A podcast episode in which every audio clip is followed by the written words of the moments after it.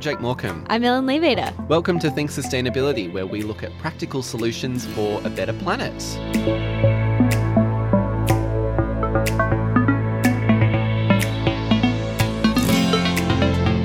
How far have you gone to impress someone, or how far have you gone to get them into your good graces? I think I was trying to impress someone that I really liked at this dance I was going to, and I probably spent a, an obscene, oh, absolutely obscene amount of money on an outfit. What was the outfit?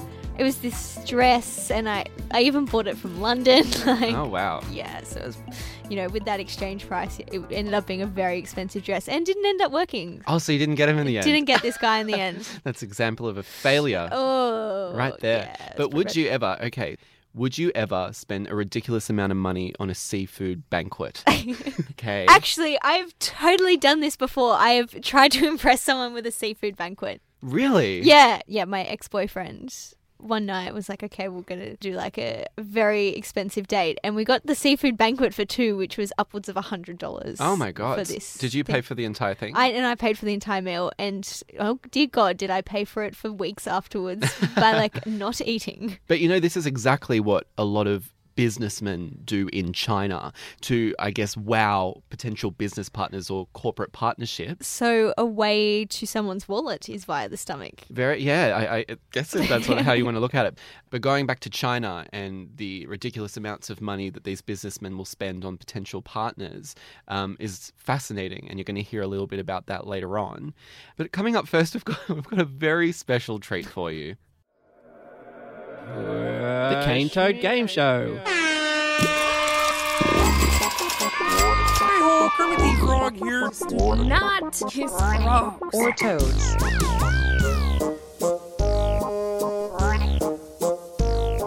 Ho ho! A hearty welcome to the Cane Toad Game Show here on Think Sustainability on 2SER. I'm your host today, and we have a couple of guests. Ellen Leabeater, regular on Think Sustainability, That's co-host. right. I think since I am the co-host, I should win this challenge. It's going to be really embarrassing if I don't. I would be embarrassed for you if you didn't win this.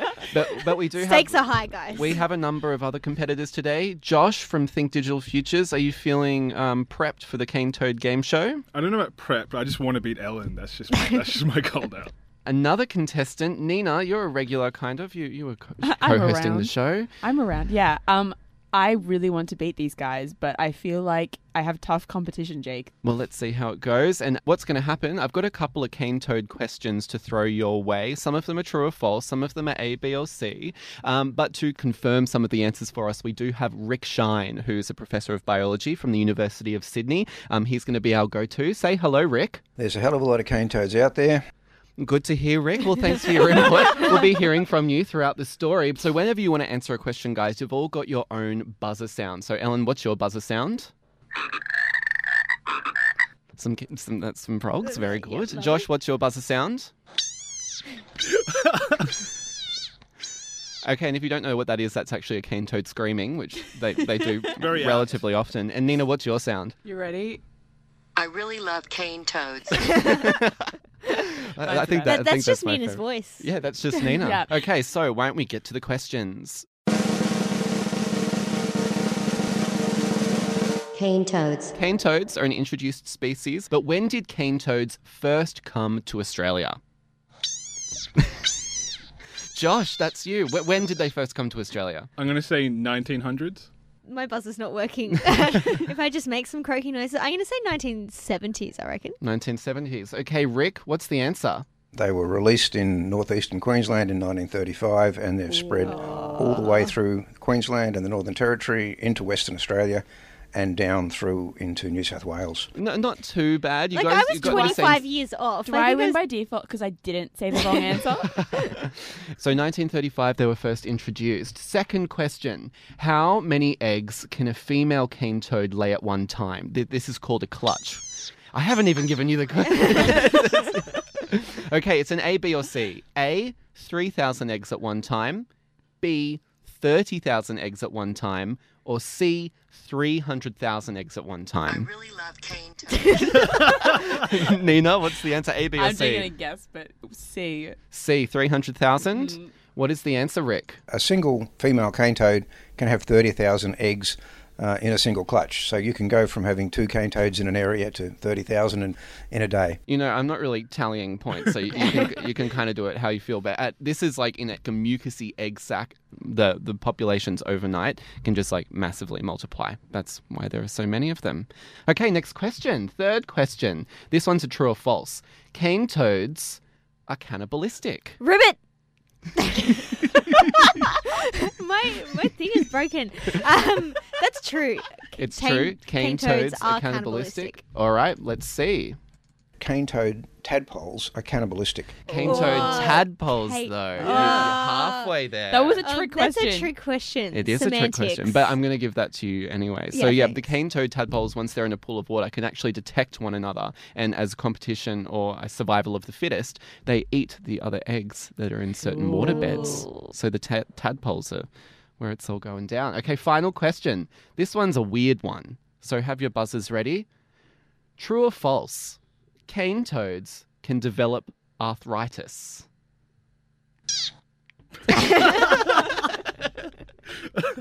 okay, Josh, I'm, I'm assuming that ribbit was, uh, Yeah, was an that was attempt. me. So true or false? Can they develop arthritis? True.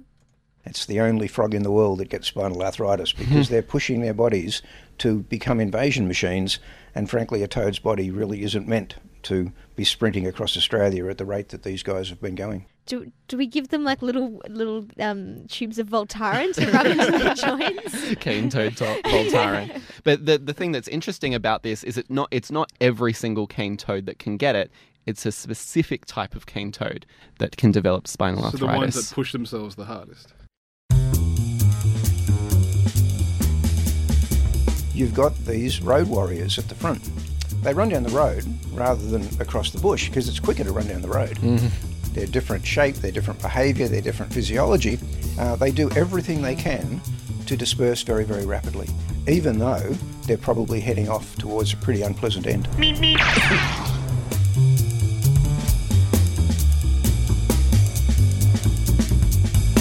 The individuals at the front are the ones that are inflicting the damage because most of the ecological damage from cane toads occurs when they first arrive. So it's these long legged, slim bodied, fast moving, very active, very bold creatures. But on the invasion front, in fact, reproductive rates are very low. Clutches are large, but what's happening on the invasion front is the individuals at the invasion front they've really stopped doing anything that slows them down, and one of the things that slows you down is reproducing. Wow. How about now to go on to the controlling of the spread of these mammoth cane toads or even just cane toads in general? You said that it starts with the tadpoles. People have put a lot of effort into trying to control cane toads, and mostly they go out in there and they pick up the adults. And you can do that at night, but you're not going to get all of them. And even if you just miss a few, the fact that a clutch can consist of 30,000 eggs means that toads will always be able to reproduce quicker and replace themselves faster than you can take them out. So, in order to control cane toads and reduce their numbers, we have to stop them breeding. And we've discovered that there are actually some vulnerabilities there, and it looks pretty encouraging. What are those vulnerabilities? Well, the first discovery was the discovery that cane toad tadpoles are cannibalistic. So that if the cane toad uh, tadpoles are living in a pond and a female cane toad comes down and lays her eggs, what the existing tadpoles do is they race across, they detect those eggs very quickly, and they race across and they start to kill them and eat them. That immediately suggested to us that there must be a chemical cue. And after a lot of work, we discovered that the magic chemical that the cane toad tadpole detects is the poison that the female toad is putting into the eggs. So you can squeeze the shoulder glands of an adult cane toad, put that poison into a funnel trap, and cane toad tadpoles will come streaming in, thinking that there's a newly laid clutch of eggs, and so you can catch them and you can eliminate them. And the other cane toad tadpoles can sense it because they have it themselves. Is that is that how they sense it? The poison? I think you'll have to ask a cane toad tadpole that. I mean, this is this is a tiny little thing that looks like a you know a little bunch of snot. I mean, it's amazing to me that it has the sophistication, but it clearly somewhere there in its little brain, it is able to detect that particular molecule. Now, certainly, it has that molecule in its own body, and maybe there is some sort of self comparison there that enables it to do it. But somehow or other, these guys are just amazingly selective and ludicrously enthusiastic once they detect the scent of a bufogenin molecule, this toxin, they're off and they're looking for it as fast as they can go. Do you think we will get to that point where we have eradicated them from the landscape of Australia? I think there's absolutely no hope that we will ever eradicate cane toads from Australia. They are a superb invader. They have done remarkably well. They have adapted to the harsh conditions of the Australian continent. And the goannas, the quolls, the freshwater crocodiles, things like this are really important animals within an ecosystem. So, what's happened is the toads have marched through, by killing all these predators, they're really destabilizing the ecological dynamics of a lot of those systems. But I think we're getting to the point with some of our pheromonal methods now, the tadpole poison. We've shown the method and uh, taught uh, community groups across Australia how to do it. And they have pulled out literally millions of cane toad tadpoles from natural water bodies. You can eradicate them. Um, it takes a lot of work, but if you're prepared to put the effort in, we now have a weapon that can stop cane toads from breeding.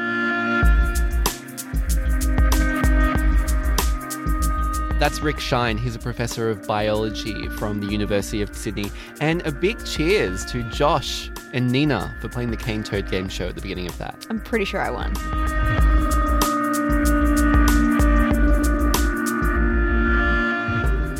You eat a lot of fish, Alan. Uh, I love, love, love, love, love D- fish. does this come as a surprise to you that each year you're ingesting, by an Australian average, 25 kilos of seafood over the course of the year? 25 kilos. That's Excluding other proteins that you eat.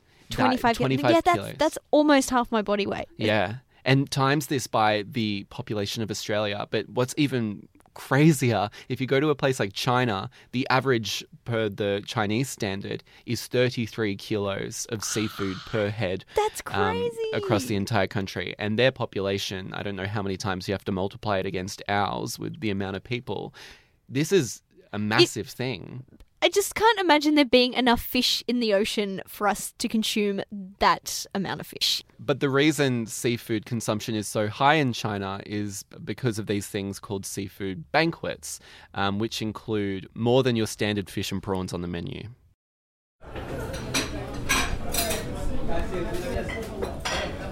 Yeah, I've been to lots of banquets, generally not the very high end ones, and yeah, we wouldn't be eating the, the high end seafood so much. But uh, This is Michael Fabinyi. Michael is from the University of Technology Sydney and has done a lot of research into Chinese seafood consumption. And he's flashing back to when he used to live in China. yeah, I went out regularly with, with friends, with work colleagues, and so on, sampled all sorts of, of different things. What was the weirdest? Well, I've, I've ate plenty of uh, sea cucumber, which I got quite used to in the end, but What what do they taste like? Like what does the sea cucumber taste like? Uh, I guess you could say they're a bit like a sponge in that they taste like whatever you cook them in. So a little bit like tofu in that you know you cook and get, cook it in a certain type of sauce, and chewy and gluggy, and you know if you cook them in a nice sauce, then they'll they'll taste quite nice.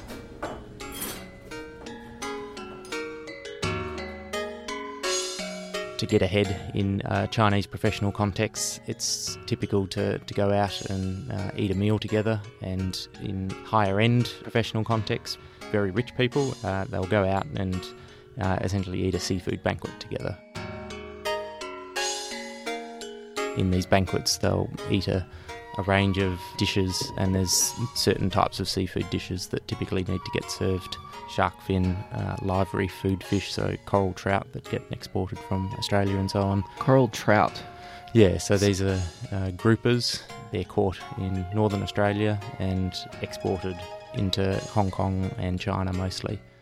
In terms of just luxury, why seafood? Like, like what is so luxurious about seafood that um, gathers everyone or the governmental professionals around a banquet? Why, why not something else?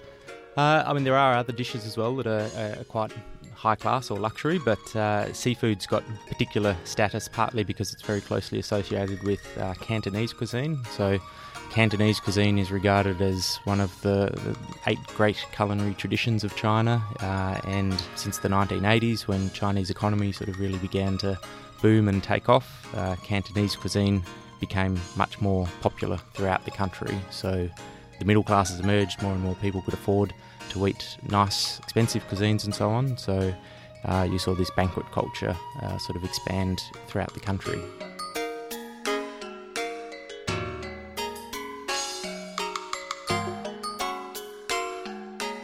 One thing uh, that's happened recently is uh, there's been a crackdown against the high end banquet culture. Xi Jinping has, has led a president of China Mhm. a very intense anti corruption campaign uh, over the last few years. One of his main sort of policy goals has been to, to crack down on, on corruption among government officials, and so one of the specific actions he's taken is to really target these government banquets. Uh, What's the tie-in there between these governmental officials and the banquets? Is it the consumption of shark fin, or why is he cracking down on anti-corruption? In what respect? So these banquets are sort of seen as an example of corruption because they're basically about um, private business people and government officials getting together to, to do deals and gorge themselves on expensive seafood in the process. And so they're sort of seen as an example of low level corruption essentially. But uh, because a large proportion of what gets eaten at these banquets is this high end seafood, um, you've seen yeah, consumption rates of of uh, shark fin and other types of luxury seafood go down a lot in the last few years. So I guess that's a benefit to come along with it as well. Yeah, it's been an interesting indirect uh, consequence of, of the government's anti corruption policy.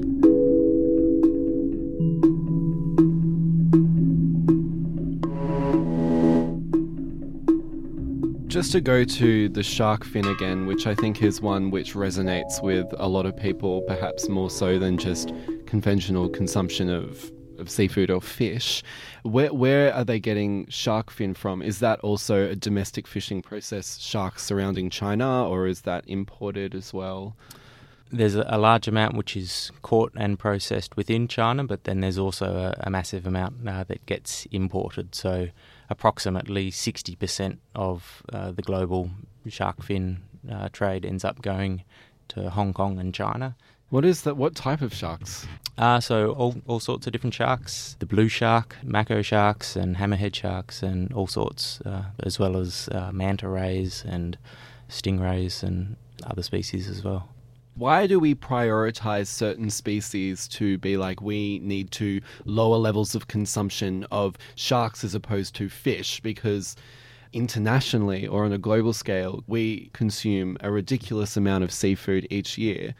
Well, there's certain species of fish and seafood that are um, more threatened than others, and uh, certainly sharks globally uh, are threatened. There's eight species now which are listed on uh, the CITES uh, of endangered species of flora and fauna. But as to the question of why sharks in particular, I guess it's the fact that they're uh, so-called charismatic megafauna. So there's certain types of animals, elephants, whales, and so on, uh, sharks that, that get a, a massive amount of attention um, because they're charismatic and people uh, Are scared of them. um, people are scared of them or people are, are interested and fascinated by them and uh, want to protect them. Um, whereas certain species of sea cucumbers, um, they don't get nearly as much uh, attention. You can't think of a, a less charismatic animal than a dried sea cucumber, really.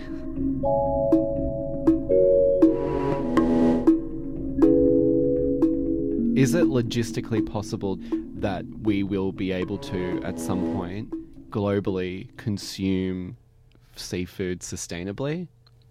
Uh, it'll be a massive challenge, certainly. Uh, I guess the way is obviously not to uh, stop seafood consumption uh, entirely, I believe. But yeah, because uh, you can't say to anybody that you can't. It, it, it's not just seafood. It, it's sort of any meat in its respect. There are people who voluntarily choose to not eat it, and then there are people who will eat it. And I guess there's certain steps though that you can take. So as well as certification and so on, there's What do you mean by certification? so these are organisations that go and and certify uh, particular types of seafood as being sustainably caught. There's certain types of fish that are better to eat than others. There's a lot of emphasis now on promoting aquaculture of uh, certain types of fish, such as tilapia, So aquaculture is essentially setting up controlled places out of the ocean to farm fish, right? Yeah. So these are, are fish that have uh, they're essentially vegetarian fish that don't require massive amounts of other fish as fish feed. So when you're talking about aquaculture of tuna or aquaculture of live reef food fish, these require large amounts of so-called trash fish uh, to be fed to them.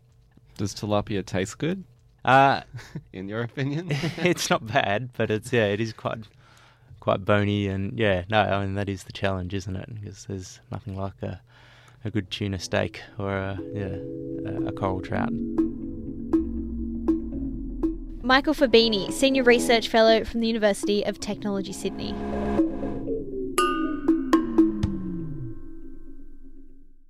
You're listening to Think Sustainability on 2SER 107.3.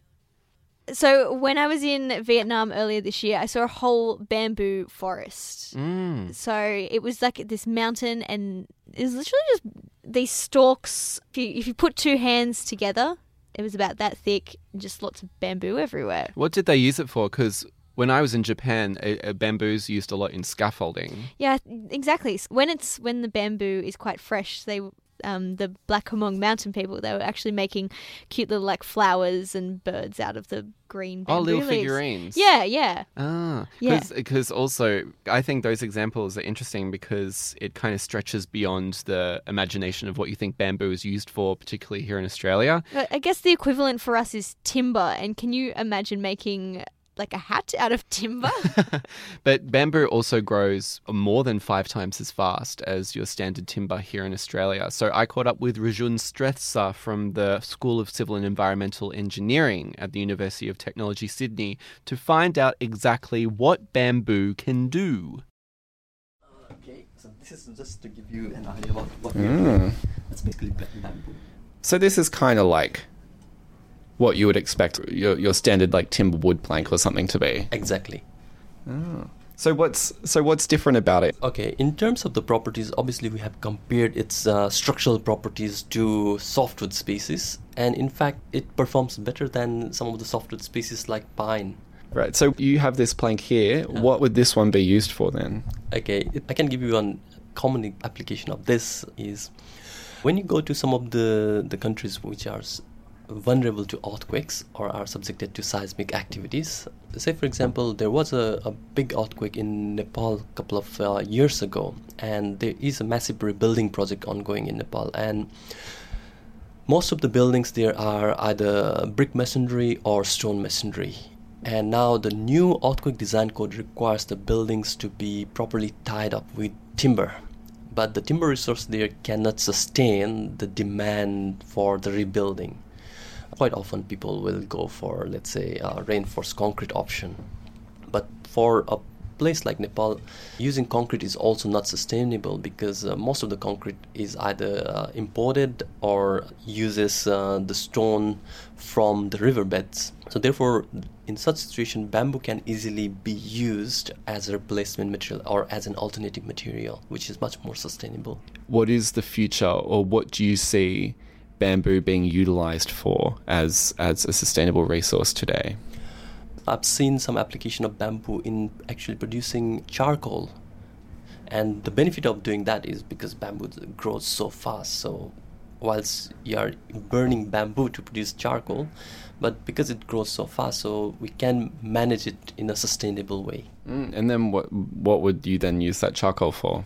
uh, as as an alternative fuel source.